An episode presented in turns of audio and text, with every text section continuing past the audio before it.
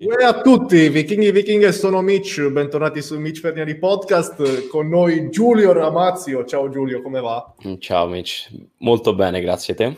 Molto bene, alla grande, incredibilmente alla grande, anche se non è vero, però mi hanno detto che si risponde così, quindi fanculo, esatto. Rispondo così. Esatto. Dobbiamo portare Dal... un po' di positività in questo momento. Esatto, diciamo che l'approccio che si ha al problema è, è fa, fa gran... gran... prende gran parte del problema e può trasformarlo più o meno, amplificarlo o... Cos'è il, compra- esatto. il contrario di amplificare? Ridurre. Ridurre, contrarre, sì. Sì, facciamo così. Allora, come va? Bene, sono... Tu sei in Spagna? Sì, sono in Spagna da tipo due settimane ormai, e sulla Spagna... Arbei, e c'è un bel tempo, quindi sembra che di, cioè, è, è nuovo per me, che di solito faccio inverno in posti più freddi, fatto in U K così, e invece in Spagna c'è il sole, mi sta disturbando questa cosa, però mi piace.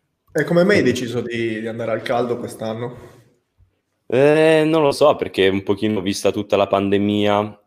Mm. Eh, stavo a Lussemburgo fino al mese scorso e, e aveva iniziato a fare parecchio freddo, tipo facevano otto gradi, sette gradi, pioveva, grigio, ero tipo non mi va sì, di stare meteoropatico. Es- un po' sì, eh? un po' sì, mi sa dopo cinque anni in Inghilterra, tra cibo che ho mangiato lì e clima che non, non ci stava, mi ha un po' scosso come cosa, quindi sì, sono alla ricerca del sole e qua al sud della Spagna si sta bene. Sì, sì. Si va ancora al mare? C'è sole di mare. Sì, sì, sì. E praticamente eh, sto veramente vicino all'Africa, sto appena sopra il Marocco. Se guardi la mappa è incredibile. Come, sì. come ci siamo sentiti su WhatsApp, sono andato, dove cazzo è sto posto? Sono andato a vedere, porca zozza, sei in casino. Sì, sì. E, comunque, vedendo i dati anche al telegiornale, adesso non voglio andare a parlare di quella roba. Sì, però sì. La Spagna è bella incasinata. Sì, sì, la Spagna... Allora, da quello che so io, che poi sono i dati di un sacco di eh, giornali e altro che tendono comunque a rendere l'idea un po' peggio di quello che potrebbe essere, la Spagna è messa male probabilmente come l'Italia, infatti stanno facendo dei lockdown regionali, restrizioni di movimento e cose così. Qua dove sto io la cosa positiva è che non hanno chiuso le palestre. Ah, le palestre è tutto aperto. E non si, non si parla di chiuderle. Per ora non si parla di chiuderle, eh, fingers eh, crossed. Sì, sferiamo non, ci, no. non voglio portare sfiga, dai, esatto, non ne parliamo più. esatto, esatto. No, qua siamo tutti disperati. No, Io, sì, come ho detto per il primo lockdown, mm-hmm. eh, mi sento molto molto fortunato ad avere lo studio, mi posso allenare, certo. Però effettivamente anche seguendo persone eh, so che cosa sta succedendo lì fuori. Ed è una merda, perché comunque eh. si percepisce proprio l'ingiustizia di quello che sta succedendo e quindi ti, ti dà ancora più fastidio. Per certo. Il lockdown era una situazione diversa e per quanto potesse dare fastidio, ok, lo accettavi. Adesso un po' ti prude il culo perché certo. è un po' più fastidioso. S- sai Però... la cosa che mi... Sai la cosa che... La prima cosa volevo chiederti, quindi tipo con uno studio privato puoi, puoi tenere le persone o no? Allora, eh, la situazione è che io eh, già dal primo lockdown, piano piano, sempre di più, ho fatto rimanere a casa le persone. Adesso non sto più facendo venire nessuno, comunque già da prima di questo secondo lockdown. Sì. Eh, più che altro perché mi ritengo fortunato anche perché ho la possibilità di scegliere di poterlo fare. Ma penso che a livello legale avrei potuto comunque continuare a tenere aperto, però non ne sono certo. sicuro e, certo. e quindi non, non, mi, non mi esprimo in merito. Certo. Ho la fortuna di poter scegliere per il semplice fatto che ho anche il lavoro online sul mm-hmm. quale posso fare affidamento e mm-hmm. quindi mh, posso permettermi di chiudere un, una, un'entrata e lasciare aperta l'altra. Certo. E per adesso cercando di rimanere il più sicuro possibile, preferisco muovermi così. Certo, no, mi sembra un'ottima idea. Tornando al punto che avevi detto prima, è quello che secondo me ci fa un po' frustrare è come hanno fatto questo... Oddio. Che dice studi personal chiusi. Ecco. Eh, eh. No, quello dico che hanno fatto questa sorta di ah, lasciamo aperto tutto questo e poi miriamo queste due o tre cose e chiudiamo queste. Cioè hanno fatto una sorta di, non so come, qual è la parola giusta da dire, ma sono messi a tavolino e hanno deciso cosa mm. chiudere, cosa no, che sulla base di cosa non si è ben capito, ed è un po' frustrante.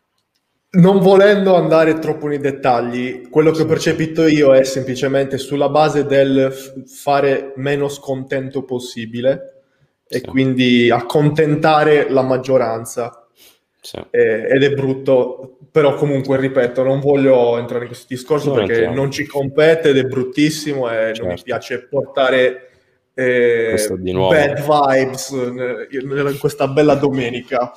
Come va lì a, in Spagna? Allora, come ti stai allenando? Come, partiamo sempre così, come stai gestendo adesso alimentazione e allenamento? Sì. Allora, ho iniziato un mini cut per quanto riguarda la dieta da tipo due settimane, perché a Lussemburgo un pochino mi sono ritrovato, ero partito con l'intenzione faccio una ricomposizione corporea, il che vuol dire stai abbastanza attento a tipo le calorie e devi più o meno stare mantenimento, quindi. mantenimento e preciso, perché se no tipo non capisci più niente con uh, se ti pesi, se ti guardi allo specchio, con le circonferenze, se non stai preciso con le calorie, tipo con una ricomposizione è facile che prendi un po' più di acqua, oh, sto crescendo, no, non mm. stai crescendo, queste cose qua. E, um, però a Lussemburgo devo dire col freddo ho iniziato, vabbè, aggiungiamo una cucchiaiata di, di crema spalmabile qua, aggiungiamo... Eh, allora mi sono ritrovato che avevo preso, tipo, secondo me, troppo. Tipo, nemmeno tanto, però un chilo e mezzo, due chili in tipo trenta... Che non è mantenimento. Exactly, esattamente. E, e quindi poi quando siamo venuti in Spagna, vedi che qua stanno tutti ancora abbronzati e fisicati fuori. Allora... La maglietta. Esatto, allora ok, facciamo il mini cut, quindi adesso sto alle duemilacento calorie al giorno più o meno, per dare i dati sono uno virgola ottanta per settanta, ho iniziato a settantaquattro chili la mattina, quindi vedete un po' voi. E, um, quello per la dieta, per l'allenamento sto andando rolling full body da quando sono riaperte le palestre da maggio, uh, faccio uno dei, poi possiamo parlarlo più nel dettaglio, faccio degli scarichi, autoregolo lo scarico, autoregolo i, le giornate di recupero, quindi ci sono settimane in cui mi alleno cinque volte, altre in cui mi alleno ogni giorno. Quindi hai e... full body A B C per esempio? Bravissimo, e le ripeti, bravissimo, okay, bravissimo, sì, sì. Quindi è molto volume ridotto per gruppo muscolare ad ogni sessione, frequenza alta, mix di intensità, mix di esercizi, e sta andando a bomba anche adesso che sto poco in deficit, ma stanno benissimo proprio. Io questo la chiamo la split del, dell'imprenditore, de, dell'uomo impegnato. Perché? Perché mo, molto, eh, molto in autoregolazione, molto libera, sì, cioè vai in sala quando cazzo vuoi essenzialmente, naturalmente sì, nei limiti del consono, e sì, riesci ad inserire l'allenamento in giornate ed in orari magari diversi, e ti permette di flessibile e eh, sicuramente più costante in quello che fai, quindi mh, approvo totalmente, specialmente per lo stile di vita, eh, sì, è molto molto varia come cosa. Immagino classica periodizzazione in D U P, giornate sì, più o meno pesanti, eh, si va di brutto, bravissimo, come bravissimo, molto a scuola Jeff Nippard più recente, che poi più sì, recente, l'anno scorso forse, sì, che adesso sì, diciamo... anche lui va un po' col... col marketing, adesso ho fatto uscire il programma di power building se non sbaglio, sì, sì, sì, sì. Tra l'altro Dico... power Dimmi. building mi ha fatto, ho visto nei social di recente, power building adesso è mh, non so come si dice, è stato acquistato il, la parola power building da Danny Lazzarin, da quello che ho capito, mm. e questo è scoop, quindi che cazzo in, succede? In Italia? Nel, nel mondo, cre- cioè come, nel mo- come no, funziona? Non lo so come funziona, sinceramente. Avrà preso tu il prendi i limiti di quella parola. Mm-hmm. E quindi tutte le persone che fanno schede di power building sono fottute. Filippo D'Albero che ha fatto il manuale per il power building? Non credo. Proprio, proprio non, non, ti, non ti so dire, non ti non so dire, idea. Ma chi lo sa, vedremo. È una cosa, mi sembra diffi- cioè mi sembra strano perché è come appunto come se acquistare la parola fitness o acquist- cioè, capito? Oppure acquistare la parola Giulio Ramazio, e poi mi frega alla grande. Non esisti più, sei mio. Sparisco. Non, non, non ho idea di come funzioni sta roba, però è una cosa particolare che mi è venuta in mente. Interessante. Stavi dicendo, ti ho interrotto? No, no, niente di, di particolare. Interessante, sei... non sapevo. Mantenimento, allenamenti mm-hmm. in autoregolazione, full body, sì, e via così. Autoregolazione, che... autoregolazione, poi ci tengo a precisare, tipo, lo faccio come hai detto te, perché dopo un po' di anni di esperienza sai come fare un'autoregolazione, e, però comunque sto attentissimo a tutti gli altri, alle altre variabili, quindi volume, frequenza, intensità, autoregolazione. Comunque autoregoli su qualcosa di prescritto, naturalmente. Ti si è spento il microfono, non so per quale motivo. Ok, sei tornato. A buffo, eh? Non de- ti incazzi troppo, e tiri cazzotti e stacchi i cavi, e quindi stai calmo. Devo stare fermo. Okay. Devo stare e fermo. Poi, oltre questo, da poco... che io me la son persa, hai lanciato un'altra, come si dice, un'altra, un altro, hai fatto un altro lancio di magliette. Ah, e, sì, sì. E stai, adesso sei anche entrato nell'atto della moda, fai attrezzatura, per adesso fai soltanto magliette? Sì, sì, te lo porto un po' indietro come cosa, sì, io, sì. io di base sono un ingegnere uh, e ho fatto tipo, mi sono specializzato in produzione lean, quindi ho fatto aspetta, tutta aspetta, la parte... Ti... Ho lavorato alla Shell. Shell. Ho lavorato alla Shell, ma eh. ho, oltre a quello mi sono specializzato nella produzione delle cose ed è sempre stata, diciamo, un, un mio piccolo sogno riuscire a fare qualcosa di mio, anche di fisico, perché molto di quello che facciamo noi alla fine è virtuale e, e io volevo fare una cosa di fisico. A parte Kaizen, il risultato sulla persona, quello è piuttosto fisico. Vero. Veri, be- bella questa, sì. Ehm... E quindi volevo fare una cosa appunto che mi prendesse in prima persona. Il Kaizen è tipo questa filosofia di miglioramento continuo e volevo creare una comunità rispecchiata tramite appunto vestiti sportivi, un eh, po' minimalisti. È una parola giapponese, Kaizen. Sì, sì, sì. Vuol dire miglioramento continuo. E praticamente è una tecnica di produzione lean che è stata sviluppata dalla Toyota, ed è questo processo continuo che anche quando le cose vanno bene si possono sempre migliorare, c'è sempre tipo un waste della produzione, c'è sempre degli scarti, dei rifiuti, come fai a tipo eliminare questi scarti, eliminare questi rifiuti e renderla più efficiente. Ne hai parlato bella... anche in un episodio di un podcast, che, che tu sì. hai anche il podcast Kaizen, giusto? Sì, sì, che sì, io sì. mi ascolto sempre quando vado a farmi le mie corsette. Che è una cosa che dovrebbero prendersi tutti come abitudine. Quando si fa, quando si fa qualche attività che è, lascia la mente libera, sfruttare quello spazio per eh, studiare, ascoltarsi un audiolibro. Adesso stanno uscendo sì. un sacco di podcast fighi. C'è il tuo che si chiama Kaizen e basta, mi sembra, vero? Kaizen, Kaizen, sì.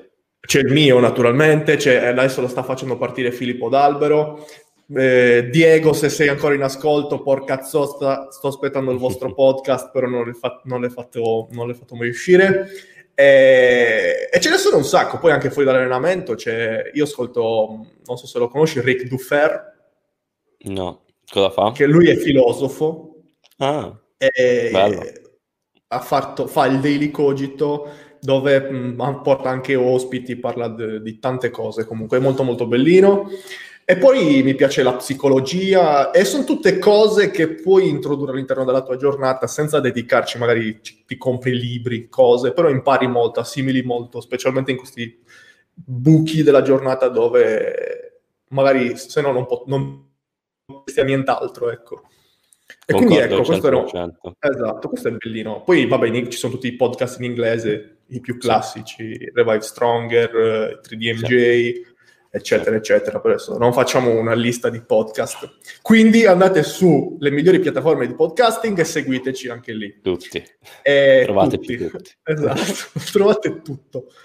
E... cosa stavamo dicendo? Non mi ricordo più. Abbiamo toccato sulla dieta, il programma che sto facendo adesso e poi penso... partiamo. Allora... essenzialmente perché ci stiamo incontrando qui? Ci stiamo incontrando... Questa cosa qui effettivamente dovevo dirla all'inizio, però non è che sono tutto questo professionista, quindi lo faccio adesso, venti minuti che abbiamo iniziato. E queste, questa serie voglio protrarla nel tempo, questa serie di dirette la facciamo per tenerci compagnia essenzialmente in un periodo particolarmente di merda come quello, può essere quello di una pandemia o un'invasione zombie, vedetela voi, e, e portiamo appunto ospiti sul canale, in particolare su YouTube, e poi la diretta sarà ripubblicata sotto forma di podcast, ecco perché mi è venuto in mente il giorno seguente. Eh, su Mitch Ferniani Podcast, nelle migliori piattaforme di podcasting. E quindi eh, sarebbe bello naturalmente portare diversi argomenti con diversi ospiti e poi alla fine sicuramente risponderemo anche alle domande che ci vengono lasciate, essendo questa una live. Oggi in particolare con Giulio, che è eh, in Italia, se vogliamo, uno dei più fichi esponenti per quanto riguarda il fitness, possiamo dire. Sei uno dei più grossi, se vogliamo, no? Sì, eh, sì, dipende che metriche, ma sì, cioè, sì. È, la mia, è quello che, su cui mi specializzo. Sei grosso, no? Fitness. Ah, è eh, grossissimo. acca pi, altezza P. Eh, e quello ancora c'è da lavorare. Anche in un altro episodio del podcast, anche in termini di etica, di morale e di messaggio che si fa passare attraverso i contenuti. Eh, e quindi è per questo che ho deciso di portarti. E naturalmente... ricollegandomi al fatto che fai parte appunto di questo mondo, in particolare del fitness, della costruzione muscolare, della crescita personale, eh, hai scritto anche una guida in merito sì. in particolare al fitness che si chiama Natural dal zero a cento, giusto? La guida scientifica per... non mi ricordo. Per... la guida scientifica. La guida scientifica, Natural dal zero a cento. Eh, ah, ok. La guida scientifica Natural dal zero a cento, perfetto. Sì, avevi detto tutto. Cazzo, potevo starmi zitto. eh, e qui parli di allenamento, alimentazione, e, sì. e mi è venuto in mente, non lo, non lo nascondo, perché anch'io sto scrivendo una, una mm. guida che farò uscire a breve, siamo addirittura d'arrivo. Eh, mm. Mi sono fatto aiutare da mia zia, figurati che è professoressa di italiano. Sì. Alessia, ciao. Ciao Ale. Ciao Alessia. Eh, mi ha aiutato nella revisione eh, perché avevo scritto una marea di stronzate naturalmente eh, e però è uscito un bel contenuto, penso di che lo farò uscire se non la prossima settimana, quella dopo eh, e quindi mi è venuto in mente, ho fatto tutti i riallacci anche alla tua guida sì. e parliamo proprio di questo adesso. Perché hai fatto questa guida? Allora, questa guida diciamo che ho provato a metterci dentro tutto quello che di pratico avevo colto dagli studi, dai podcast, da altri materiali che io ho letto in questi ultimi due o tre anni, soprattutto a riguardo del fitness scientifico. Quindi molti dei ricercatori che tu stesso sicuramente conosci, doctor Israetel, Eric Helms, Schoenfeld, Menno Henselmans, e piano piano io ho visto che con tutti gli studi e tutti, diciamo, i loro articoli scientifici mi si riempiva un altro tassello del puzzle, tipo, ah ok, questo va qua, ah ok, questo va qua. E dopo un paio di anni ho detto, tutte queste conoscenze, provavo sì a portarle anche attraverso i miei video, però attraverso i video per forza di cose porti spezzettoni, non puoi veramente divulgare e mettere tutto in un manuale. Allora io ho detto, metto tutto in un manuale, lo chiamo da zero a cento perché voglio che sia proprio una guida per qualcuno di autodidatta, quindi non è ad esempio questo è il programma, segui questo programma, non è solo un programma, è tipo ti spiego come tu puoi te stesso fare tutta una programmazione ad esempio per tutto l'anno, quindi ci rincludo la periodizzazione, ti provo a, studi- a insegnare in termini pratici quello che ti serve per fare la dieta e l'allenamento dal punto di vista scientifico. Che è un motivo che ha spinto anche a me personalmente a scriverla, perché sì. ti rendi conto, arrivato a un certo punto, come dici tu, che hai fatto tantissimi video dove effettivamente non stai inventando niente, hai sempre parlato di queste cose da, da anni, però ti rendi conto che mano a mano che si va avanti, semplicemente quei video non, non se li caga nessuno, quindi devi rimandarteli, ti dimentichi di averli fatti e... E sono, so, è vero che sono informazioni che non ti sei inventato, però sono molto mm-hmm. importanti e, e ritieni che la persona che ti, ti sta ascoltando, magari commentandoti sotto un video a, sul presente, eh, sappia quei concetti, li abbia con sé, però effettivamente non è così, perché poi parlandoci magari te ne rendi conto e succedono cose, incomprensioni, eh, il tizio che ti manda a fanculo che, perché sei secco, tu che ridi perché è un imbecille, e però alla fine non si risolve niente. E quindi pro- poter proporre effettivamente un, una, una cosa da seguire dove ci sono effettivamente tutte le informazioni, io lo chiamo quasi un filtro, perché ci sono tante informazioni stronzate, più o meno stronzate, più o meno belle, più o meno vere, ed effettivamente serve avere un, un imbuto, mm. un filtro che filtri tutte le cose e le metti in ordine, e, e quindi da quello che mi dici effettivamente abbiamo la stessa idea che ci ha spinto a scrivere questa guida.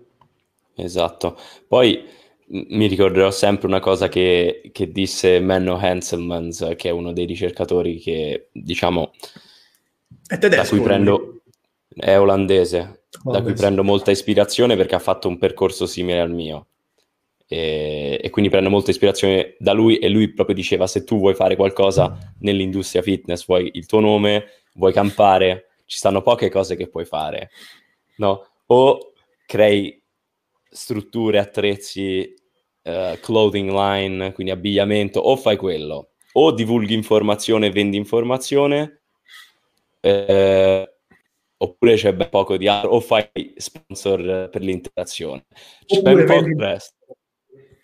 Esatto, c'è ben poco altro da fare, quindi c'è molta gente che fa le guide tanto per fare una guida, per dire vendo la guida, era un modo per farci soldi. Penso che la cosa positiva dal mio lato e dal tuo lato, che era più, io sono sicuro che la guida che scriverai tu, sapendo che tu sei serio e comunque ne capisci un sacco di quello che dici, sono sicuro, vabbè, più di altre persone sicuramente, sono sicuro che in quella guida è informazione, e io decido di spendere i miei soldi e investire in informazione, perché alla fine è come avere un piccolo mentor. Ogni libro che leggi, ogni podcast, è come avere un, pe- un piccolo mentor in tasca, no? Qualcuno che ha già fatto il percorso che vuoi fare, tipo che ti prova ad aiutare e speed up il processo. Per, per quanto mi stia sul cazzo leggere, perché io la maggior parte mm-hmm, delle informazioni mm-hmm. che, che so non le ho lette, ma le ho ascoltate mm-hmm. e viste, perché mi sta sul cazzo leggere, ci posso fare poco. Sì. Riconosco che effettivamente il libro è un pezzo della testa di una persona, di un professionista messo sì. su carta, ed è sì. una cosa potentissima che è sicuramente molto più vecchia di noi, è stata inventata molto prima di noi, di quello che abbiamo fatto noi, oh, yeah. che effettivamente ci permette di andare avanti, di, di scoprire cose nuove, non solo conoscere le cose vecchie. E, esatto. e quindi è bello anche far parte di questo mondo incredibile, senza vantarci troppo. Eh, comunque ho letto la, come si dice, il sommario, il riassunto mm-hmm, mm-hmm. della tua, della tua guida, ed è diversa sì. da quella che ho fatto io. Tu mm-hmm. eh, spendi molto tempo sulla periodizzazione dell'allenamento, mm-hmm, mm-hmm. eh, sull'effettiva messa in pratica. Io mm-hmm. ho fatto un capitolo addirittura sulla testa, sulla mente. Beh, ti dicevo sì. prima che seguo filosofi, seguo psicoanalisti e cose del genere. Sono malato per questa cosa e ritengo che sia particolarmente importante da applicare in un processo come quello del, della costruzione muscolare e del fitness. Certo. E quindi riuscire ad inserirlo in, un, in una guida del genere ritengo che sia un, una cosa molto molto importante, che non si vede spesso fare in giro.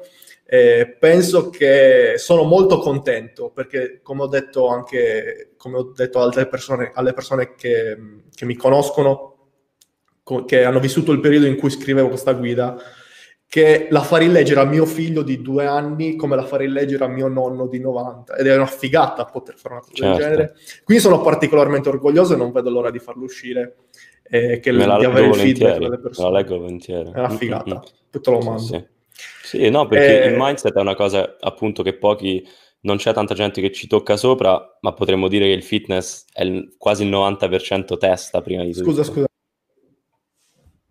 Un minuto scusa, di scusa. silenzio per Michele. Ciao Michele, ti voglio bene anch'io. Dicevi... Poveraccio, vai, vai. No, di- dicevo che, mh, che la testa tipo, è, è molto importante, perché ci sono dei periodi in cui praticamente devi avere quella mentalità, devi avere disciplina, ci sono tanti alti e bassi, quindi la testa è importante, quindi molto interessante... lo leggerò volentieri il capitolo. Sono contento, te lo invio. Sì, sì. Appena sì. finita la live te lo invio, se mi ricordo. Grande, grande. Poi vediamo. Grande. E, e quindi però parliamo della tua, perché non, non volevo finire in farmi pubblicità, un po' sì, però non così sì. tanto. Eh, parliamo della tua di guida. Ho visto che parli molto della classica V I F, volume, intensità, mm-hmm. frequenza.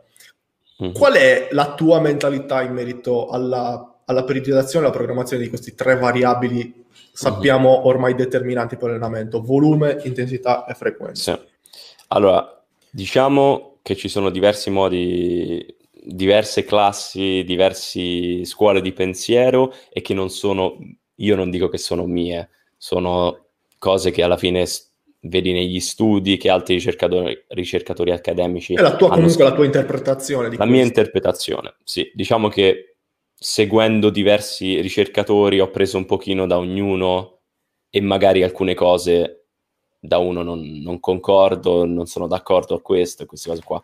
Quindi io lo prendo molto, il volume sicuramente, eh, come spiego poi nella guida, in molti pensano che il volume eh, si può contare come numero di ripetizioni totali, perché ad esempio doctor Eric Helms era uscito in uno dei suoi primi articoli scientifici, tipo Preparations for Natural Bodybuilding e altri, aveva dato come un'idea di volume il numero di ripetizioni, quindi tipo quaranta, da quaranta a settanta rep a seduta per gruppo muscolare, o uh, sì, da quaranta a settanta rep a seduta, poi se lo fai due o tre volte a settimana sono un totale di tipo duecentodieci ripetizioni massimo per gruppo muscolare. Quindi c'è un po' di confusione anche per quello. Negli ultimi anni, con gli altri studi che sono entrati, effettivamente si nota che per la crescita muscolare anche intensità basse, però delle serie portate a cedimento con intensità basse, quindi anche del trenta per cento del massimale, hanno visto che porta un aumento, uno stimolo ipertrofico simile a carichi pesanti, ad esempio il settantacinque ottanta per cento del massimale, se la serie è portata al cedimento. Di conseguenza possiamo capire da qua che tipo... le ripetizioni in sé magari sono meno importanti che contare le serie portate al cedimento per un gruppo muscolare a settimana. E questo è anche tipo quello che eh, promuove e propone doctor Mike Israetel, che lui ha i suoi volume landmarks, quindi sia eh, cose che sono state studiate in alcuni studi scientifici che lui ha visto in pratica lavorando con molti clienti, che ci sono dei range di volume contato come serie portate al cedimento o vicino al cedimento per gruppo muscolare a settimana per ogni gruppo muscolare, e molto probabilmente il novantacinque per cento di noi rientra in questo range di volume. E da qui quindi il volume molto praticamente nella guida anche lo, lo definisco come il numero di serie eh, portate vicino al cedimento o al cedimento con un carico pari o maggiore al trenta per cento del massimale, dal trenta all'ottanta, diciamo, ottantacinque, e questo è come io ehm, definisco il volume nella guida. Di conseguenza, quando uno dice, ok, come fai una programmazione, cosa fai col volume, è semplicemente vedere il numero totale di serie per gruppo muscolare a settimana, e poi quindi iniziamo a parlare di intensità e di frequenza. Quindi di frequenza ci sono degli studi che, lo, sa- lo sai anche tu, possiamo, possiamo pure allenarci in monofrequenza. È la cosa più logica? È la cosa più ottimale? A parità di volume puoi pure farlo, ma tipo eh, la il qualità problema è del quello. Volume... Adesso, una volta che identifica la, param- il, la variabile volume, sì. viene logico capire che quel, quel volume venti è difficile farlo tutto in una seduta. Perché devi fare l'imbecille? E quindi conviene... Io so perché, io so perché. Perché devi chi- copiare i fitness model. Ah. Perché loro sono tutti natural... Okay. E fanno almeno, almeno cinque esercizi da cinque serie. Que- è per eh. quello. Allora, allora anche tu. Allora sto zitta, domani lo faccio anch'io. È un problema, è un problema. Eh, che poi, allora, c'è sempre lo spazio per questa frequenza mm-hmm. singola, perché mm-hmm. mh, comunque le, gli estremi per me sono sempre sbagliati. Mm-hmm. È vero che la letteratura, la letteratura scientifica ti dice per due... minimo, però ci sono, esistono i contesti in cui non ce n'è bisogno, si può fare anche una volta. Eh, il fatto è che quando si vuole per forza di cose prendere una posizione quando si vuole per forza di cose prendere quell'idea e portarla al top sopra tutto il resto, che lì si sbaglia per forza, perché ti stai focalizzando soltanto su un aspetto, non stai considerando il contesto, e allora dici puttanate. Quindi è importante certo. dire che le indicazioni della letteratura scientifica sono super generalizzate e sono... in, in un determinato contesto di generalizzazione due per due o più volte a settimana sembra essere la cosa ideale. Sì. Sei d'accordo? Sono d'accordo, anche perché nella, nella ricerca scientifica quello che esce, come hai detto te, sono generalizzazioni, ma è, sono medie. E esatto. noi dobbiamo sempre contare che tipo tutti i dati, molti la campana. dati, stat- la campana. E quindi abbiamo gli estremi da entrambi i lati, ci sarà gente che sta sugli estremi, ed è per questo che abbiamo la media centrale.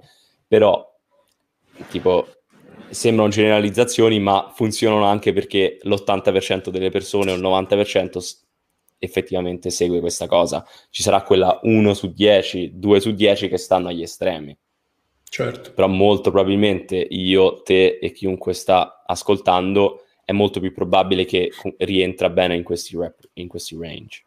A meno che non sia un Ronnie Coleman da una parte. Esatto. Ma allora, un... allora lì non dovrebbe nemmeno stare ascoltando questo podcast e, esatto. e fare la sua cosa. Bisogna sempre capire... Una cosa che ho, che ho notato facendo questo lavoro, e che poi comunque lo vedi mh, riportato in qualsiasi altro ambito, è che... anche questa è una generalizzazione, quindi non è totalmente vero, però più il livello della determinata persona è alto, e questa, questo alto livello non è determinato da, dal suo percorso incredibile, ma semplicemente è arrivato lì perché ha una genetica incredibile, sì. e più è facile che questa persona si attacchi a delle estremizzazioni che sono false per la maggior parte dei casi, e quindi... però riesca comunque, grazie alla sua particolare genetica, a tramandare queste informazioni come vere all'ignorante di turno, e quindi continua in questo loop eh, infinito dove l'informazione sbagliata gira e continua a girare, che può, sbagliata o meno, comunque eh, fa riferimento a una persona geneticamente molto dotata, e che non è una cosa, un concetto applicabile sulla maggior parte delle sì. persone. Bravissimo. Sono concetti difficili da trasferire. E sì. specialmente per una persona che, che, che entra alle prime armi in questo mondo, però ci sono persone più semplici nella media come noi due magari, che cercano sì. di tramandare questi messaggi, e si spera di fare de- del bene sotto questo punto di vista. Secondo me la cosa importante da capire che stiamo provando a fare noi è che alla fine io voglio che chiunque ascolta e mette in pratica quello che, i miei consigli vo- quello è il mio obiettivo, che impara e che mettendo in pratica ottiene i risultati che voleva ottenere. Come hai detto tu, probabilmente Ronnie Coleman o chiunque ha una genetica incredibile, magari non è nemmeno solo genetica, in teoria quel tipo di allenamento, per quanto io vorrei farlo anch'io, vorrei fare trenta serie di petto a seduta, che bel pump, sarebbe pazz- eh, bravissimo, sarebbe, sarebbe una bomba, però quel, quei consigli non valgono per persone come me, valgono per persone che fanno delle cose simili a quella persona, con una genetica simile a quella persona, mentre io e te, proprio come hai spiegato tu, siamo nella media e stiamo provando ad am- a questo è quello che abbiamo fatto noi, questo è come noi abbiamo visto i risultati per noi, questo è quello che viene supportato da- dalla scienza e che di conseguenza ci sta dell'evidenza, abbiamo i riferimenti, e questo è quello che io, vedendo in pratica, sono sicuro che tu otterrai dei risultati. Tutto qua alla fine. Quello che è, è esattamente è. quello che è la scienza. La scienza sì. è prendere le, le, l'ordine nel caos, se vogliamo, per por- poterlo riprodurre. Esatto. Bello questo, mi è piaciuto. altra, altra cosa che ci tengo a dire, che tu pure hai detto, è così come ci stanno gli estremi da un lato, ci sono gli estremi dall'altro lato. Ad esempio proprio del team three D M J, il Godfather, eh, Jeff Alberts. Che si allena esempio, con due serie al gio- a settimana. Lui, esatto, ed è incredibile. E lui mm-hmm. stesso quasi, tipo, mi sembra proprio in uno degli ultimi video, diceva io quasi mi devo giustificare perché la gente mi dice ma scusa, tu ti alleni molto al di sotto delle raccomandazioni di volume eppure hai un fisico incredibile. E lui stesso è tipo io ora mi devo quasi giustificare per dire perché mi alleno così, quando dopo trenta anni ho capito che questo è l'unico modo a lungo termine per me per continuare a vedere risultati, per continuare a crescere.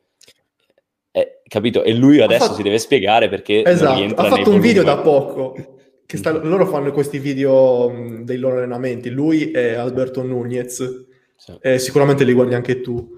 Ha fatto un video da poco dove si scusava perché aveva risposto male a una persona, Eric Helms l'ha richiamato perché non era esatto. il caso di rispondere così male, e, esatto. e lui ogni giorno deve rispondere alle persone che gli dicono che non va bene quello che sta facendo, esatto. e deve alzare il volume. Ma queste persone esatto. che, dove vivono? Sulla luna? Ma lo vedi mm. che cazzo di persona, con chi stai parlando? Ma e è, quindi, è, è perché ognuno, ognuno pensa di... Pensa, cioè noi tutti pensiamo ok, il metodo di Mitch è meglio del metodo di Giulio, il metodo di Giulio è meglio di... mentre no, io metto, propongo il metodo perché so che tu otterrai risultati se lo segui, ma magari il metodo di Mitch trovi il suo e ottieni ancora di più risultati ed è, e se fosse così pia la mia guida, la bossi fuori. Magari sono due cose completamente diverse però ottieni la stessa cosa. La cosa bella è che c'è tanta scienza sì, ma c'è anche tanta arte. Certo. Eh, non è una sì, sì, scienza sì. sicura quella dell'allenamento, esatto, c'è ancora no. tanto da capire, c'è ancora tanto mm-hmm. da studiare, eh, come dico sempre giustamente diamo priorità a cose un po' più importanti come la ricerca sul cancro e guarire da, da, dal coronavirus mm-hmm. eh, e quindi l'allenamento rimane un po' indietro e, ed è giusto così, porca zozza, è giusto sì, così sì. Sì, sì. Anche se veramente stanno aumentando in maniera esponenziale le persone che studiano sport science e ogni anno vengono pubblicate, guarda che è qualcosa tipo centinaia di migliaia di studi sullo sport science ogni anno, centinaia di migliaia, e poi bisogna vedere anche qu- quanto sono validi questi studi. Verissimo. Perché molti sono fatti con i piedi veramente, cioè se Verissimo. Ti metti a leggerli sono barzellette, certo, certo. Sì, sì. Però è bello comunque che stia salendo la... sì, questa... sì, sì. questo numero. Però appunto Non, non è che è una verità assoluta, è tipo esatto. la tua uh, la tua analisi, percezione e poi come metti quelle, quelle medie, quei consigli in pratica. Esatto. È, è così. E quindi abbiamo parlato di volume, intensità, sì. di volume e, e frequenza, possiamo parlare di mm-hmm. intensità. Cosa, sì. come, per, come gestisci questa variabile? Sì. Tu lo saprai anche tu benissimo, e poi magari dimmi anche la tua come l'hai fatto. Mm-hmm. C'era un periodo che in passato, quando inizi classiche schede, lo so, in Italia lo fanno ancora perché molti ragazzi quando dicono mi puoi controllare la scheda? Sì, scheda tre per dieci, tre per dieci, tre per dieci, tre per dieci, tre per dieci. C'è tipo un pochino troppa enfasi su questa una intensità che è l'intensità ottima per crescere, mentre quello che vediamo nella ricerca scientifica e che vedi quando ti alleni, perché poi secondo me molte di queste schede vengono fatte da qualcuno che nemmeno si allena magari, tipo se tu inizi ad allenarti su internet. Se tu inizi ad allenarti più frequentemente, da principiante una, una cosa lineare, quindi che fai sempre lo stesso per intensità, possiamo parlare come carico relativo, come lo vuoi definire intensità? Io l'intensità la divido in due, che è una Vai. Cosa che non ho mai visto fare, mm-hmm. perché io ne so. Io l'intensità la vedo come l'intensità percepita, mm-hmm. e ne parlo anche nella guida, intensità percepita mm-hmm. e intensità effettivamente prescritta, potremmo dire. Quindi l'intensità mm-hmm. prescritta è il rep range sotto cui stare. Israetel okay. ti parla di cinque dieci, dieci quindici, sì. quindici venticinque, cose del genere. Sì.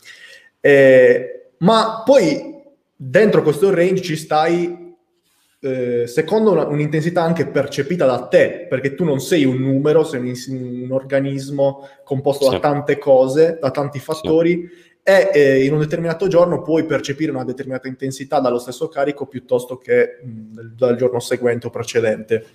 E sì. quindi è importante tenere in considerazione anche quanto, per quanto riguarda questa particolare variabile mm-hmm. che mh, al giorno d'oggi nella letteratura viene int- eh, identificata come R I R, R P E, buffer, quello che vuoi. Sì. Però anche questi sono numeri ed è difficile comunque sempre esprimersi in numeri. Quindi semplicemente dire un leggero, medio difficile, bravo. Super Saiyan, mi sembra la cosa più indicata. Sì. E quindi ho cercato anche nella guida di tradurre questi numeri R P E, R I R in semplici sensazioni. Com'era quel cazzo di carico? Era R P E cinque sei o era leggero? Certo. È più facile dire no. leggero. E, e quindi mi sto sì. muovendo verso questa corrente di pensiero, voglio vedere dove mi porta. Cosa ne pensi tu? Bomba. Mi, mi piace molto e penso che per chi ascolta la cosa importante sarebbe, allora, se la definiamo così, quindi che comunque un'intensità può essere carichi pesanti, medi, leggeri, molt, o molto più bassi, se lo vediamo su uno spettro delle cose. Come principiante, se l'obiettivo è crescita muscolare, puoi stare intorno ai carichi, tipo una sensazione anche media, media alta, media, media alta, media, e spingi là.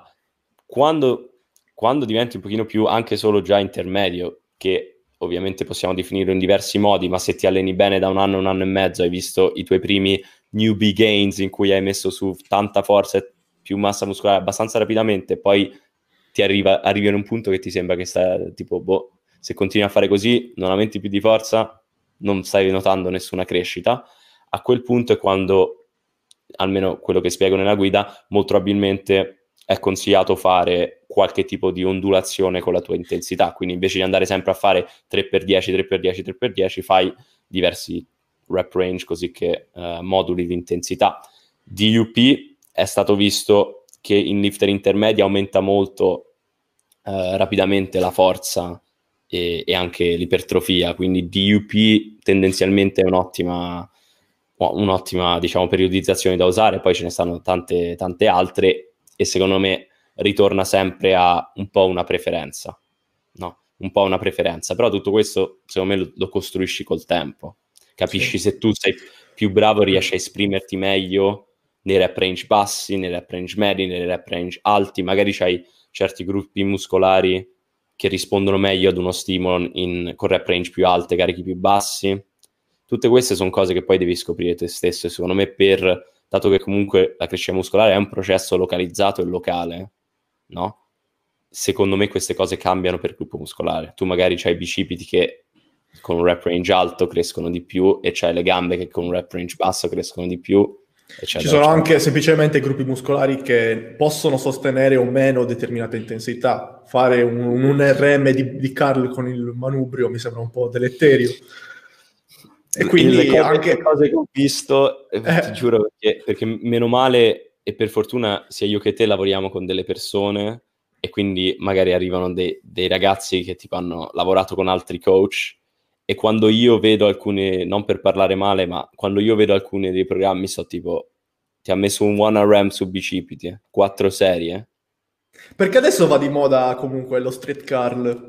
Stanno facendo le... c'è Larry Wheels, ci sono sì, ho visto, ho visto. Lee Priest ho che visto. Si stanno battibeccando su questa cosa. Sì, sì, ho visto. Eh, così che soltanto visto. Che loro hanno un bicipite così e il tendine così spesso. eh, so dove noi però purtroppo siamo messi un po' peggio. esatto, esatto. E, um, e quindi questo, l'intensità è questo. Invece di usare sempre lo stesso carico, se stai notando lo stimolo non è più come era una volta, fai delle giornate più leggere, medie, pesanti. E se vuoi una cosa più strutturata, informati, leggi la guida, leggi la guida di Mitch, eh, leggi uno studio sul D U P e sai cosa fare. E comunque sono del parere che la periodizzazione, le progressioni più elaborate non servono un cazzo a un novizio. Bravissimo. Un novizio va in sala e migliora anche con quel tre per dieci, essenzialmente come stavi dicendo tu anche certo. tu prima. Sì, sì, eh, sì. Iniziare, se non sei di questo campo, il tuo scopo non è apprendere tanto di questo campo, eh, ma so- semplicemente, tra virgolette, andare a migliorare il tuo corpo in sala. Non ti preoccupare di que- tutti questi numeri, tutte queste cose incredibili che ti complichi la vita e basta. Vai in sala, divertiti, solleva, cerca di fare qualcosina di più ogni volta, Kaizen, sovraccarico progressivo, road to Valhalla, tutto il cazzo che vuoi, però portati a casa sempre quel- qualcosina in più e, sì. e migliorerai senza preoccuparti di tutte le variabili del mondo. Mi, mi arrivano certi messaggi su Instagram incredibili, perché io eh, c'è anche dal ragazzino magari di quindici anni che ti chiede se, se è meglio fare shake o, o squat tutti i giorni, cose... Vai in sala e divertiti. Non sai ancora neanche cosa vuol dire caricare il bilanciere, non, non le sai queste cose, devi prima percepirle, devi prima certo. conoscerle mm-hmm. e poi magari dopo, se ti appassiona molto questo mondo, lo approfondisci, se no non, non ha senso farlo, non, stai perdendo tempo. Secondo me, secondo me tipo ci sta se uno, perché alla fine tu puoi dire un ragazzo di quindici anni, però se è un ragazzo di quindici anni che gli piace studiare, leggere, appassionato, a me fa... So, assolutamente sì, piacere, assolutamente piacere. Sì. Però, come dici tu, sono piccole ottimizzazioni e c'è sempre quella cosa da principianti che metti, tendi a mettere il carro davanti al cavallo. Quindi invece di tipo, appunto, mettere delle cose tipo, la, la cosa più importante è che tu vai in palestra, capito? Tipo, devi essere costante. Ti sei detto che vai tre volte, vai tre volte, meglio che vai tre volte a settimana rispetto a... come fanno tanta gente, ah, inizio ad andare in palestra tutti i giorni, ok? Fammi, la cinque, io vado sei, e poi ci vanno due. E po- no, e poi magari la prima vanno perfetti, e poi la volta dopo, eh no, però c'ho il compleanno, c'ho le cose. Quindi noi comunque, io penso che noi parliamo a chi vuole ottimizzare le proprie de- le variabili. Sono cioè. tutte o- ottimizzazioni per migliorare uh, i progressi, diciamo. È una questione di priorità. Esatto. Priorità, perché ne parlo anche nella guida, eh, perché siamo del, delle macchine, l'essere umano è una macchina biologica altamente specifica e per quanto ci potrebbe essere bello saper fare tutto, sapere saper fare tutto, noi abbiamo poche cose su cui giocare per il corso della nostra vita, se vogliamo veramente diventare bravi e eccellere, tra virgolette, in queste cose.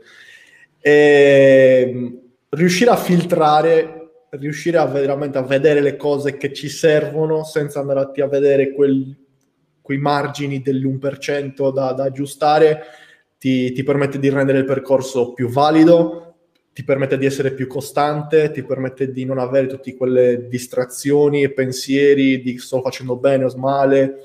E nel lungo termine sicuramente otterrai molti molti più risultati, a meno che non sei un, un Arnold o comunque un Terminator ancora di più, che sia una macchinetta che fa, fa, e qualsiasi cosa succeda lui continua a fare, ma sappiamo che la maggior parte di noi non è così, e siamo umani ed è normale non essere così. Sì, sì, sì. E ad esempio, ora che lo dici, io ce l'abbiamo tutti, io ce l'ho uno dei miei carissimi amici che tipo, da quando andavamo in palestra, lui letteralmente basta che va in palestra per tre mesi, e lo dico sempre, in tre mesi lui...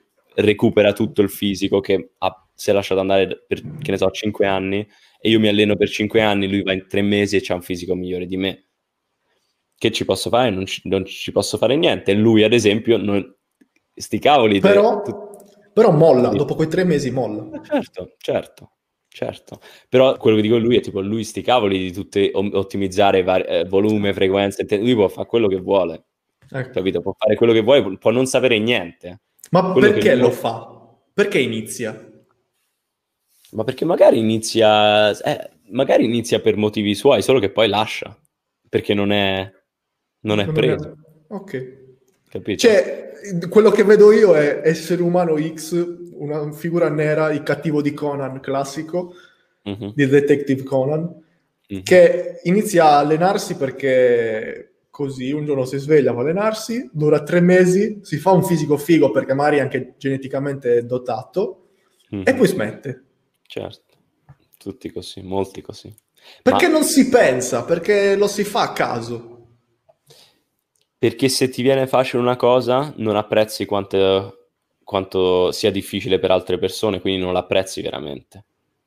Bello. Capito? Tipo, un, una persona normale potrebbe dire che io e te siamo iperfissati, e la nostra risposta è sì, siamo fissati, ma perché è da anni che stiamo provando a tipo ottimizzare il nostro percorso e superare le fasi di stallo e superarle in un modo che impariamo e che così possiamo aiutare altre persone che si trovano nella stessa posizione. Perché noi potremmo pure shortcut, io dico, dico sempre, una persona che si dopa, prende sostanze non naturali, sei in stallo, sappiamo benissimo cosa fai. Cosa fanno i, i fitness model che fanno le prep? Su questo io parlo chiaro. Vitamine. Sì, vitamina, vitamina S. È proprio così. Cosa fai? Tipo stai nel prep e piano piano col prep ogni settimana inizi ad aggiungere un compound, inizi ad aumentare il livello di qualcos'altro e così, ovvio, continui a progredire. Noi no.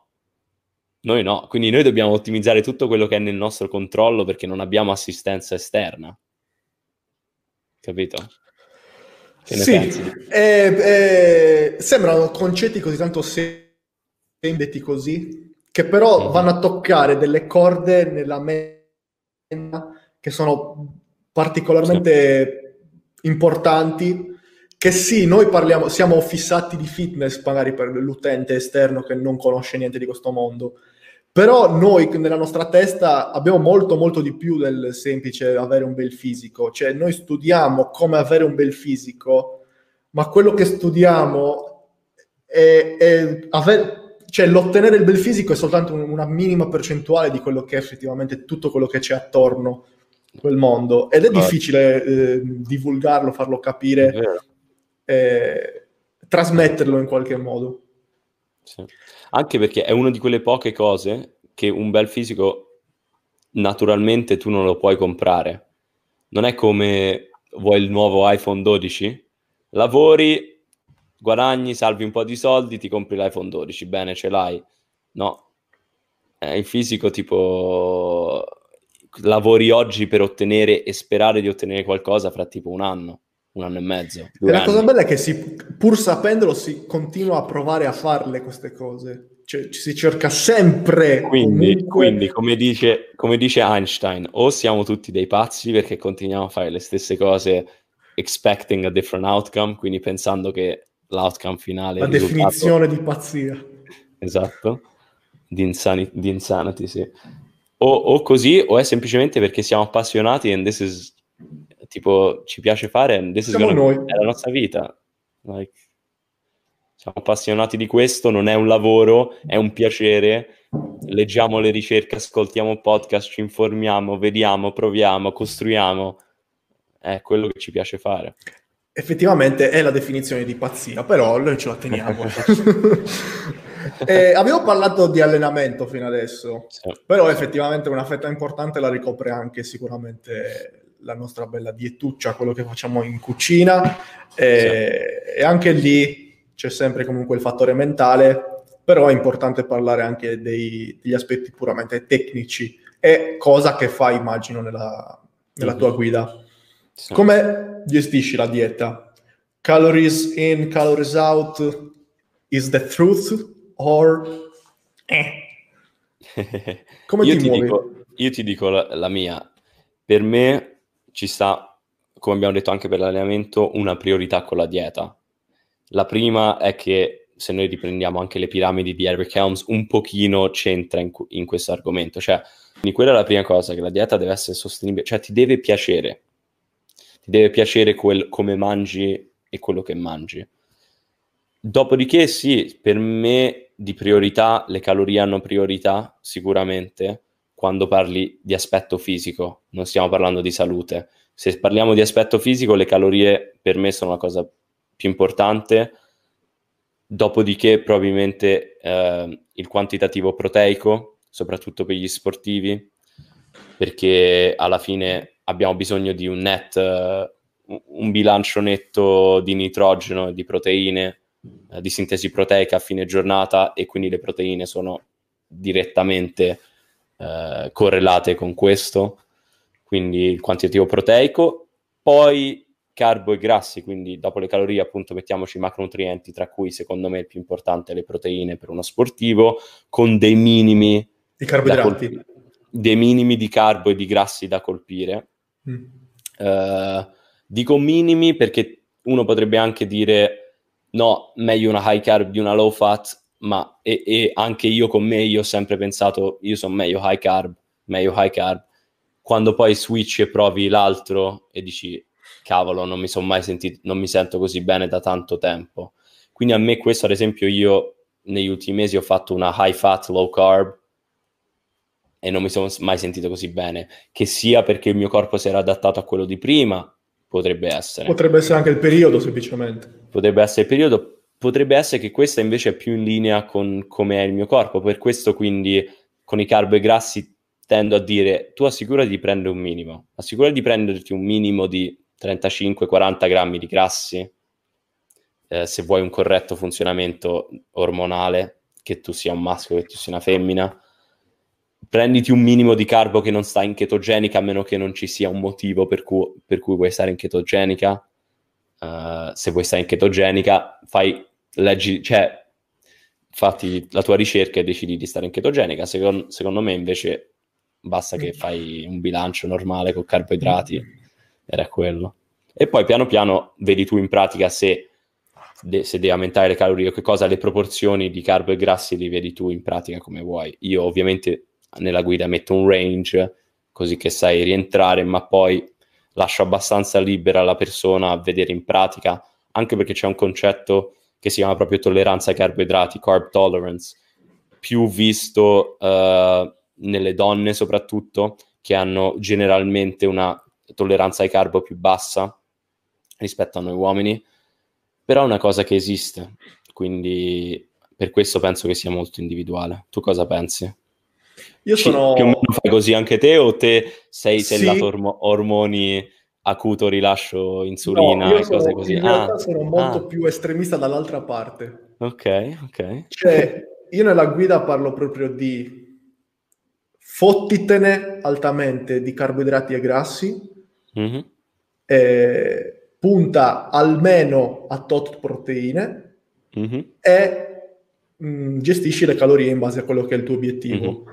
Obiettivo che, eh, ho fatto anche un video da poco sulla ricomposizione corporea, mm-hmm. obiettivo che mh, penso che nella maggior parte dei casi debba essere shiftato sul sempre costante mantenimento calorico, evitando le classiche fasi di dimagrimento, di bulk, dimagrimento e di bulk. Mm-hmm.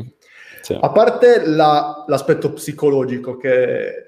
ma anche monetario di vederti allo specchio, certo. psicologico di vederti allo specchio sempre una persona diversa, monetario di dover anche cambiare abbigliamento a seconda del periodo in cui sei. Io ho una cosa che mi rimarrà sempre impressa: avevo comprato un abito bellissimo, mi piaceva un sacco, avevo pagato seicento euro, io lavoravo eh, in spedizione, quindi guadagnavo un cazzo, seicento euro, abito bellissimo, eh, blu, certo. tamarrissimo. E l'avevo messo in un periodo in cui pesavo ottantadue chili. Io l'anno dopo ho deciso di competere nel powerlifting e sono arrivato nella categoria meno novantadue, ma ero arrivato a pesare anche vicino ai cento chili. E quell'abito non me lo sono più messo. Non me lo sono più messo, quella. Non potevo metterlo perché certo. l'avrei distrutto. Certo. E quindi questo già lì avevo, avevo iniziato a pensarci su, su questa cosa. Poi mano a mano che studiavo, che andavo avanti, eh, sono... sempre più alla conclusione del fatto che eh, questa yo-yo delle calorie mm-hmm. a seconda del periodo in cui siamo diventa mm-hmm. controproducente ad un certo punto.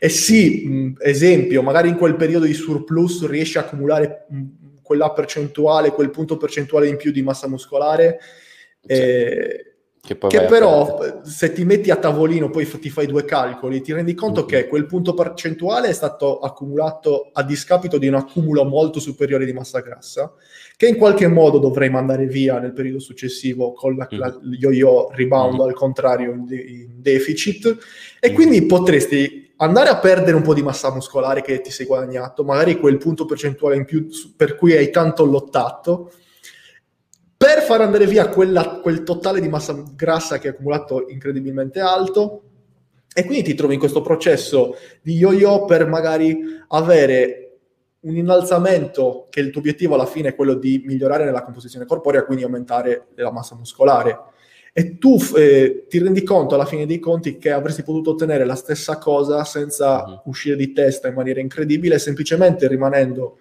in mantenimento calorico. Sembra dei recenti studi di, di ba- Barakat, mi sembra si chiami, che ad- addirittura in deficit calorico... Eh, body recomposition, sì sì. Esatto, la classica body recomposition.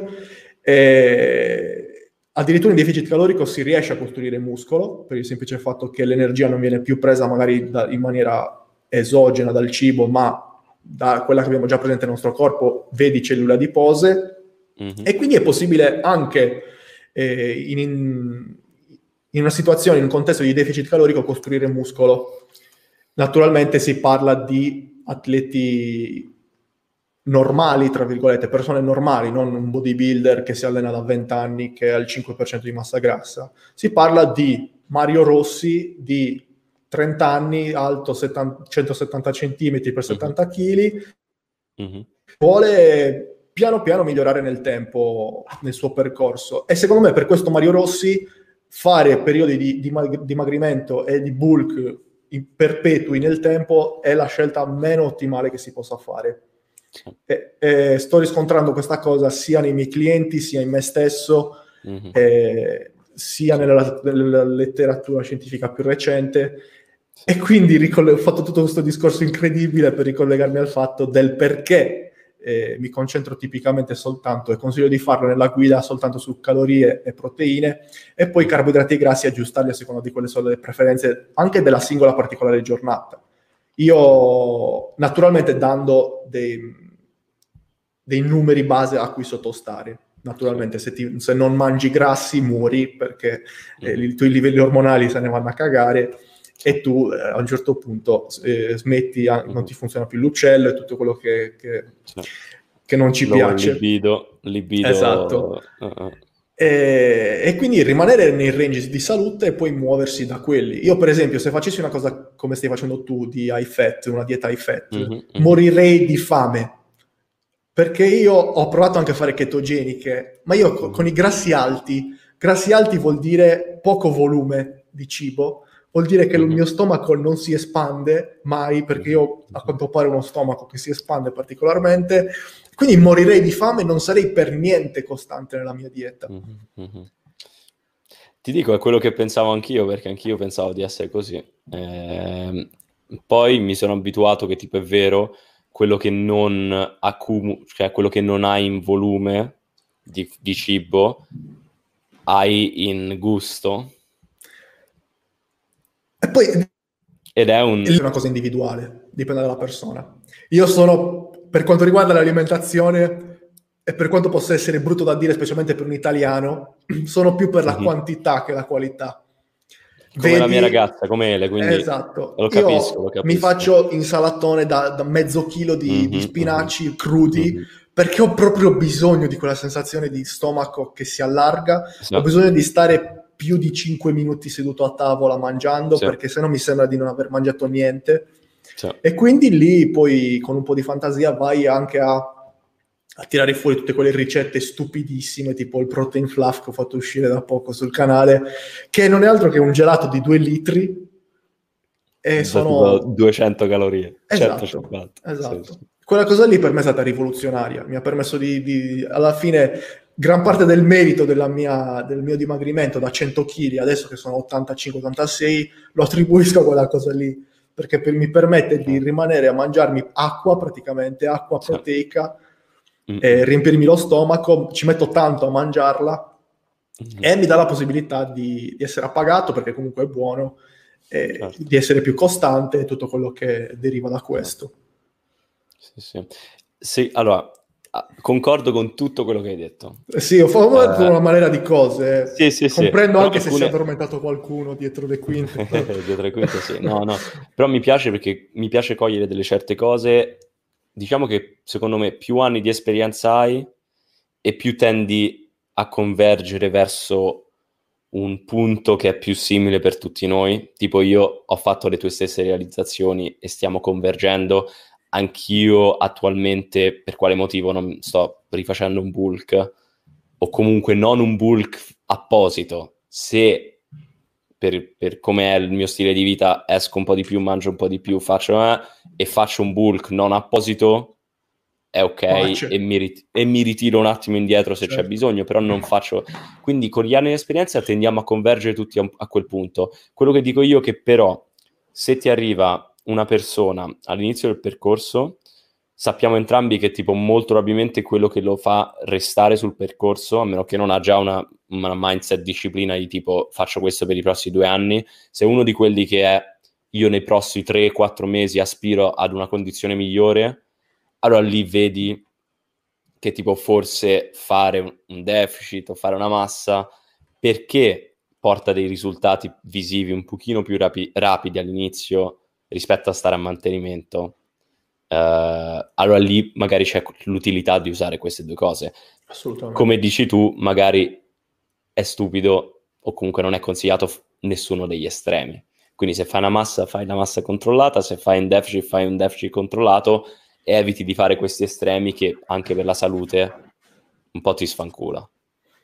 Sì, assolutamente. Come sempre, dipende molto dal contesto di partenza e dall'obiettivo sì. che si vuole raggiungere. Poi sì. il percorso viene aggiustato in base a questo. Abbiamo parlato un sacco. Io non mi aspettavo di parlare così tanto. Ti ho tolto un po' la parola, il che un po' mi dispiace. No, ma che... Eh... Oh, vedo che ci sono, siamo arrivati, abbiamo raggiunto picchi di più di cento persone in live, ah, ci sì. hanno lasciato un sacco di, di domande. Bello. Okay. E...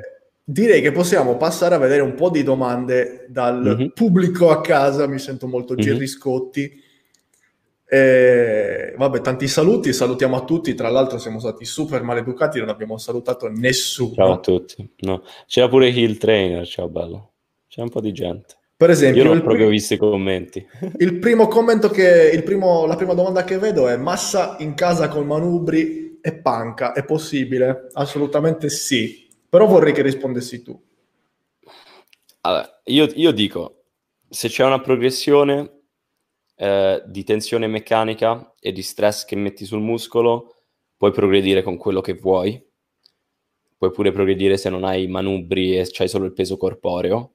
Cosa succede? Che inevitabilmente sei un po' limitato al carico del manubrio, e se arrivi con il carico massimo che hai a disposizione per un esercizio e inizi a fare più di trenta ripetizioni sempre, è lì che io penso che inizia lo stimolo da quell'esercizio, lo stimolo per l'ipertrofia muscolare è meno che ottimale, e magari è meglio che scegli un'altra variante. Quindi massa in casa con manubri e panca è possibile? Certo è possibile, ma io, secondo me fino a un certo punto ed è, tipo ti devi ingegnare per continuare a progredire, secondo me. Io penso Cosa che, pensi? A parte che la, la, dalla situazione, dal contesto in cui siamo, l'approccio bene, meglio, il meglio eh, prende molto, Bravo. molta importanza. Il meglio non ci riusciremo mai a farlo sic- sicuramente con manubri e panca. Eh, Possiamo cercare di fare il minimo indispensabile. Sicuramente non mm-hmm. punterei, anche basandomi su tutto quello di cui abbiamo parlato adesso, non punterei a fare mm-hmm. una massa. Mm-hmm. Quindi Bravissimo. massa toglilo.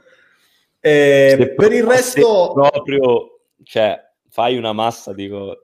Allora, se proprio sei anoressico... Eh, sì, se sì. sei anoressico, sì, fai la massa. Se no, no. Sì. E, e... io penso che meno attrezzatura si abbia a disposizione e più si debba essere avanzati nell'allenamento, bravi a stimolare il muscolo per effettivamente tirarne fuori un allenamento mm-hmm. eh, utile.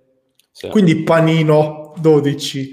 Se tu eh, con questi manubri e panca sai come lavorare, sai come stimolare il muscolo, eh, conosci le basi dell'allenamento, sono sicuro che riusciresti a tirare fuori dei buoni allenamenti, anche perché manubri e panca sono un attrezzo, poi hai tutto il tuo corpo, poi magari hai un, una sbarra per fare delle trazioni e riesci bene o male a ingegnarti, riesci a tirare fuori un allenamento che riesce a colpire tutti i piani di movimento del corpo umano e quindi magari riuscire a mantenerti, a mantenere il fisico che hai, tenerlo in forma, tenerlo in salute.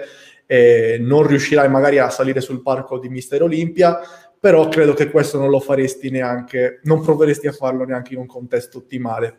Quindi la risposta è sì, fallo, non fare la massa, continua a allenarti eh, perché è un privilegio, non un dovere, mm-hmm. eh, divertiti, eh, cerca di migliorarti con quel poco che hai, Eh, per quanto possa essere palloso, perché poi anche la, la parte della, della testa entra in gioco sicuramente, eh, per quanto possa essere palloso, riuscirai sicuramente a tirare fuori qualche allenamentino bellino. Eh, tanti saluti, ciao Cesarone, ciao Daniele, ciao Alessia, Conte. Quanto vi ha aiutato a essere così sexy nel vostro lavoro? Un sacco, un sacco. Yeah, mi sì, sono messo gli me... occhiali per quello. Sì, cosa sì. Ci, cer- ci cercano solo per questo. Cioè, come si chiamano? Eh, Master Wallace non ci interessa. Voi yeah. parlate di genetica sfavorevole, cioè potete spiegare? Porca zozza, vedo l'immagine. Tu che oggi... fisico. Eh, porca zozza. Allora, di genetica ho parlato in un video da pochissimo. So che è un video lunghissimo e pallosissimo da vedere, però se veramente ti interessa sapere la mia risposta ti rimando a quello. Ho parlato semplicemente del quali sono i fattori principali da tenere in considerazione quando si dice buona o cattiva genetica. Quindi non mi va di ripetere. Se tu hai qualcosa da, da dire in merito... No, direi, direi appunto and- di andare a vedere uh, il video. Io personalmente, quando dico genetica sfavorevole, è... se tu rispetto alla media i tuoi progressi sono generalmente più lenti, se hai generalmente delle inserzioni muscolari meno fatte apposta, tipo appunto da essere uh, sexy, considerato estetico. Ecco, è, è, è queste cose qua, genetica sfavorevole, che comunque io paragono sempre rispetto alla media. Ed è, ed è da lì che più o meno capisci tipo a che punto stai di genetica, secondo me. Ma te, guardando il fisico così, non sei sicuramente nella no. me- neanche nella no. media, forse. No. O ti alleni da quaranta anni, ma non credo. Esatto, esatto. Cioè, eh... stai messo benissimo. Marco Vitale, l'intensità va calcolata in erre pi alla Veneta? Assolutamente sì. Alla Veneta è scuola powerlifting, quindi erre pi è dodici minimo. venti Eh, buongiorno, ciao a tutti. Eh, sei natural? Siamo entrambi... A giorni alterni. Sì, siamo entrambi natural. Eh, no, eh, continuiamo così. Io, secondo me, insomma, arriveremo, io arriverò al peak fra quattro cinque anni. Che ci vuoi fare? Siamo fottuti. Allora, questa domanda è molto particolare. In base a che cosa... Cazzo, siamo tutti e due vestiti. Se vai a... Allora, io sono vergognoso. Ho iniziato da... Sono dimagrito da poco. Ho perso peso mm-hmm. da poco. Quindi non è che abbia tutto sto fisico incredibile. Mm-hmm. Tu, se, senza offesa, si vede che sei natural perché eh, non certo. hai i classici. Damn. Ok, no, non voglio che sia, non voglio che sia un'offesa. Ci arriverò e... anch'io. Cazzo. Questa domanda è importante perché le persone non sanno rispondere veramente a questa domanda. Sei natural? Per identificare una persona, se natural o meno, tu come ti comporti? Prima di tutto, te ne fotte qualcosa? Non me ne fotte niente okay. finché, finché, finché non dici, non, non fai mm. proprio il fake natural, ovvero apertamente dici che sei naturale, vendi i tuoi programmi e intanto dietro ti stai prendendo qualcosa. Se stai fregando le persone, quello dato sì. che sei anche in competenza con noi e nella stessa industria, mi sta un po' al cazzo, quello, mm. sì. quello sì. Altrimenti non mi interessa. Come vedere se è un natural o no?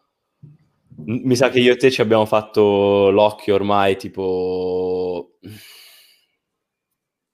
Il problema è che le persone normali pensano che solamente se uno ha un fisico incredibile è dopato, esatto. mentre c'è anche molta gente che si dopa e non ha fisici incredibili, ok?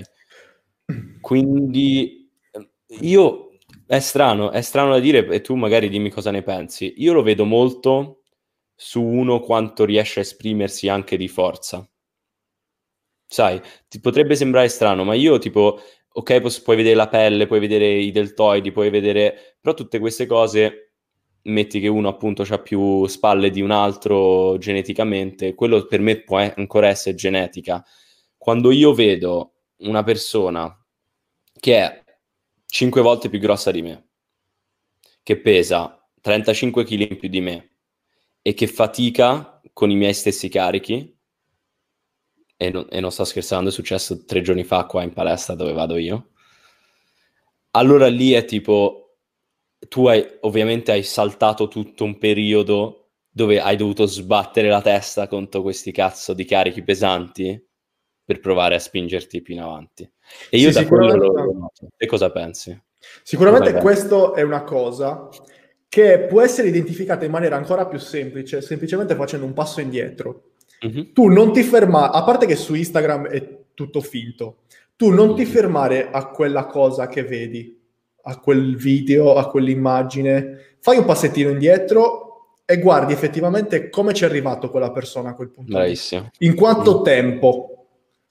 Se Bravissimo. Questa persona ha avuto, è partito da, a dieci anni a allenarsi, è arrivato a trenta ad avere un miglioramento costante nel tempo, non ha avuto del, dei picchi incredibili di, di estetica, volumi, definizioni incredibili eh, in determinati periodi di tempo e cose del genere, è molto probabile che quel fisico incredibile che stai vedendo adesso è stato costruito nel tempo da una persona che ci ha sbattuto la testa, magari anche con una genetica particolarmente importante, e che ha ottenuto quello che ha ottenuto semplicemente eh, con il duro lavoro e la costanza. Se tu vedi che quel fisico che hai adesso davanti a te in un post, in un video, eh, è stato raggiunto magari da una persona nel giro di un mese, di due mesi, che quella persona ha messo su quindici chili e cinquanta, cento chili di, di, di squat così a caso, lì una domanda inizia a fartela. Poi naturalmente non ci mettiamo a parlare di capezzoli, non ci mettiamo a parlare di perdita di capelli e cose del genere, però questo può essere un, un ottimo modo per identificare il, lo forse stato, il migliore. Forse lo il migliore. Stato di una persona. Guarda il che cosa è successo modo. Prima. Guarda il, il tempo, periodo. La trasformazione... quanti anni ha, perché mm. se tu ti becchi un ragazzo di sedici anni, per quanto può avere la genetica migliore del mondo, se è più grosso di Arnold, hai la tua risposta? Cosa che non quadra. Però vedi, no. anche questo, è più grosso di Arnold, come fai a dirlo? Ma mettendo in paragone no, due vero. foto? Eh, lo so, è difficile su Instagram. Hai ragione, hai ragione. Ci sono persone che magari sono particolarmente basse, natural, con un fisico incredibile in foto, ha ragione, ha ragione. Che poi le vedi dal vivo e, no, e sembrano Gimli del Signore degli Anelli. Verissimo. Che nulla togliere alle persone basse con tanti muscoli, però c'è da dire che queste persone basse con tanti muscoli, se le vedi in foto, hanno sicuramente un effetto diverso sì. rispetto a quello che potrebbero avere dal vivo. Perché gioca un sacco, cioè il tuo fisico cambia tantissimo in base alla luce, prospettiva, foto, il location... Stati, tanti fattori, quindi è vero che paragonare foto e foto anche lì ne capisci poco eh. però secondo me di questo possiamo fare tutto un altro podcast. Sì, assolutamente, siamo un'ora e venti, direi che abbiamo a... ti ho anche preso abbastanza tempo, però ci siamo divertiti, abbiamo parlato di tante cose interessanti. Ci sono altre domande interessanti? Ci sono sicuramente altre domande, proseguiamo con un'altra ah. domanda, facciamo l'ultima domanda, vediamo chi è ah. il sfortunato. Grazie per eh, tutte le domande, ragazzi. Cavolo, senso. Davvero, grazie. Siamo stati mai raggiunto numeri così alti. Deve essere che no. effettivamente programmarlo e avvisare le persone è servito a qualcosa. Funziona, certo. Incredibile. Eh, Giulio, oggi rileggendo il tuo libro, cambieresti, ah. aggiorneresti qualcosa? Ciao, Ahmed. Ciao, ciao, grandissimo. Allora, io ho scritto la guida scientifica un anno fa, esattamente, e... ho rilasciato in quest'anno tipo dei capitoli bonus, aggiornamento ogni due mesi, um, in cui ho aggiornato delle cose che penso che dovevano essere aggiornate, ma nel senso più per completare la guida eh, rispetto ad aggiornare specificamente un punto, era più per completarla. Da qui effettivamente io stesso adesso come mi alleno, come faccio, è come se stessi facendo già la guida, ma sto sperimentando oltre. E sicuramente ci sono molte cose che io aggiungerei, che farei, ma sto prima provando anche su di me per vedere come funzionano prima di mettermi a consigliarlo ad altre persone. Sicuramente aggi- aggiornerei qualcosa. Ho in programma di scrivere un altro eh, guida, ma non, non lo voglio chiamare guida, lo vorrei proprio fare un textbook, quindi proprio più come un manuale enorme universitario di tipo... Ho iniziato a scriverlo, sto già a tipo duecento pagine e sto al cinque per cento, quindi è un po' complicato. Um, è difficile da gestire. Difficile da gestire e, e quello arriverà a una certa e sarà proprio il libro che per me spiegherà tutta la teoria. proprio la teoria dalle basi, tutto, tutto, tutto, tutto, tutto. Quindi sì, aggiornerei, cambierei qualcosa, ma non è che, non è che quando noi, quello che facciamo noi non è che non, non è più aggiornato, perché c'è questa cosa di marketing che tipo il programma dell'anno scorso ora non funziona più perché sappiamo tutte queste altre mille cose. No, cioè non ci stanno queste shift, di questi paradigmi che è completamente sfasato. I concetti cioè... di base sono sempre quelli, quindi sì. più quel cambieresti, eh, no, perché alla fine non cambi Bravo. un'idea Aggiungi. così facilmente. Aggiungeresti naturalmente sì, ma è naturale che sia così. Eh. Se, se comunque la tua testa si evolve... è naturale che, è meno male che sia così, perché sennò ci sarebbe qualcosa di sbagliato. È normale che un anno dopo aver scritto la guida eh, sì. hai delle idee in più che avresti potuto mettere, ma che sicuramente recupererai con una versione magari due punto zero de- di questa. Bravo. Bravissimo. Tu pensi, quindi una domanda valida simile. Però pensi di fare una cosa simile? Con qualche aggiornamento più in avanti? In questo momento non c'hai eh, pensato. Cazzo, non è ancora uscita la guida. Eh, però probabilmente, conoscendomi, probabilmente sì, ma sì. perché è anche una questione di voler dare sempre quella, quel, quella cosa in più, cioè se hai la possibilità di migliorare qualcosa lo fai, non, non, sì. non ti tieni nel farlo. Vedo che tu hai una mentalità molto simile alla mia per questo, sì. e quindi sono sicuro, per questo ho parlato di una versione due punto zero, sì, sì. sono sicuro che nel momento in cui dovessi capire che ce ne sarebbe bisogno, mm-hmm. lo faresti. Certo. Cioè, giusto, giusto. Sì, giustissimo. Ok, un'ora e venti, ragazzo. Mi è piaciuto. Ti ringrazio per avermi tenuto compagnia, per averci tenuto compagnia. Qua ci sono eh, qualche altra domanda, ci scusiamo ma non riusciamo eh, a rispondere a tutto. Salutiamo. Al massimo, scrivete, scrivete o a me o a Mitch. Ci sono eh, anche ospiti di rilievo. Ehi, ciao, ciao. Ciao Santa. E, e quindi dice, direi che possiamo chiudere qua. No. E, vi ricordo che domani esce questo episodio anche su, sotto forma di podcast, nelle migliori piattaforme di podcasting, su Mitch Ferniani Podcast. E noi ci vediamo al prossimo video sul canale di programmazione normale che esce martedì, mi sembra di averlo messo, faccio cacare in questo, comunque dovrebbe essere martedì. E io saluto Giulio e lo ringrazio nuovamente. Grazie a te. Grazie. Lascio a te. Tutti i link naturalmente anche nel canale, al canale e alla guida che vi consiglio sicuramente di, di acquistare. E, e niente, chiudiamo qui la live e ci salutiamo. Ciao a tutti, bello. E buona domenica e buon proseguimento, fate i bravi. Ciao ciao. Ciao, ciao.